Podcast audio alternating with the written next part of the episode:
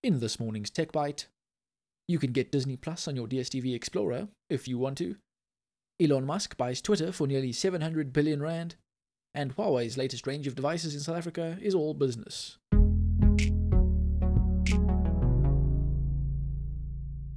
Good morning and welcome to Stuff's Tech Bite. This is Duncan with a quick wrap up of all the local and international tech news you might have missed.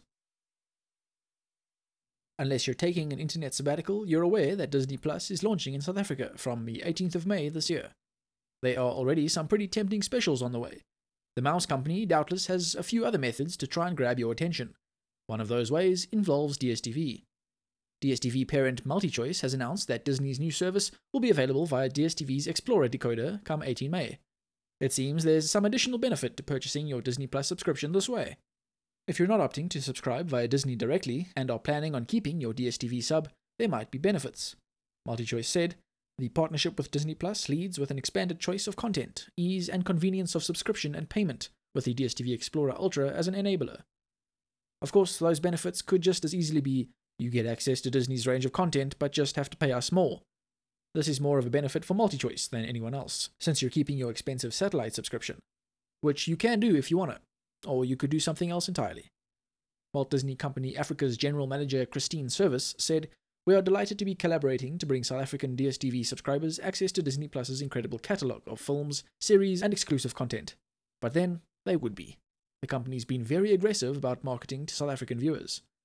Pricing through MultiChoice hasn't been revealed, nor has the sign up method. There is supposed to be a bundled pricing, but MultiChoice isn't ready to reveal that either. It'll be announced in due course, along with a method for getting the new service added to your DSTV account. A lot can change in three weeks. At the beginning of this month, Elon Musk was Twitter's largest shareholder. A few days later, he was looking to take over the entire thing. This led to all sorts of worries and speculation, almost none of which has proven to be correct. So far. On Tuesday, Elon Musk succeeded in his bid to take over Twitter. The final sum for the platform is $44 billion, or a little short of 700 billion rand. That's less than twice the amount of money Eskom owes, well, everyone. So what's going to change? That's a little less certain than the fact that something is. Musk, the current head of both Tesla and SpaceX, describes himself as a free speech absolutist. The obvious implication is that voices that were previously kicked off the platform, Donald Trump, Alex Jones, and pretty much everyone else you don't agree with, are coming back. Which may not be a bad thing. Social media, as currently operated, is vulnerable to interference by government agencies, Twitter, being privately owned, might prove more resistant to these efforts. Making Twitter's algorithm more transparent, getting rid of spam bots, and verifying all of the platform's users, all of which Elon Musk claims to want to do, could go a long way towards making that happen. The result could well be a social media platform that embraces the principles of free speech, as opposed to speech that suits the bottom line. Or it could turn into a multi billionaire's vanity project and collapse shortly after Musk's purchase is made final. We'll have to wait and see. Twitter founder and former CEO Jack Dorsey appeared fairly optimistic about the deal, at least. He said, Twitter as a company has always been my sole issue and my biggest regret. It has been owned by Wall Street and the ad model. Taking it back from Wall Street is the correct first step. Huawei has officially announced a new range of devices in South Africa, specifically targeted towards the business space. The lineup was unveiled by Huawei SA head Richard Yu at the company's business product launch event. A wide range of devices is coming from laptops and desktops to monitors and printers. Speaking at the event, Yu explained, speaking at the event, Yu explained, our consumer-oriented products have drawn widespread acclaim over the past decade, due largely to their groundbreaking user experience. Huawei will incorporate this premium consumer experience into its business products, following three key principles quality, intelligence, and reliability.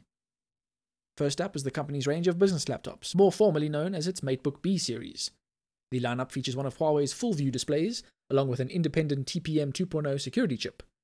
The company hasn't given too much detail on what to expect from the range.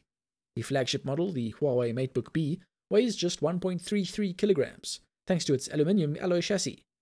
That notebook features a 14 inch 3000 by 2000 panel, will run either an Intel Core i5 or Core i7 11th gen processor, and will sport 16 gigs of RAM. There's only one storage option for the B7, a 512 gig SSD, it should be light, speedy, and feature decent battery life. A desktop machine from the Chinese company? Sure, why not? Huawei's lineup, the Mate Station B series, aims to offer power to users but in a very compact footprint. The one you'll want is the Mate Station B520, which Huawei touts as its flagship model in the desktop range. The company makes a lot of noise about its strengths and endurance, plus its security features. It might even have a point. But mostly we're interested in the combination of the 10th generation Intel Core i3, 5, and 7 processors, SSD hardware, and 8 or 16 gigs of RAM. It's not, as far as we can see, extremely modern, but it weighs just 4 kilograms or so. That's a lot of space to save on a disk. Using any MateStation B devices will be pretty difficult without a monitor. Huawei knows this, which is where the Display B3 24 series comes in. For the rest of Huawei's lineup, check out the article on the website. Thanks for listening to Stuff's Tech Byte.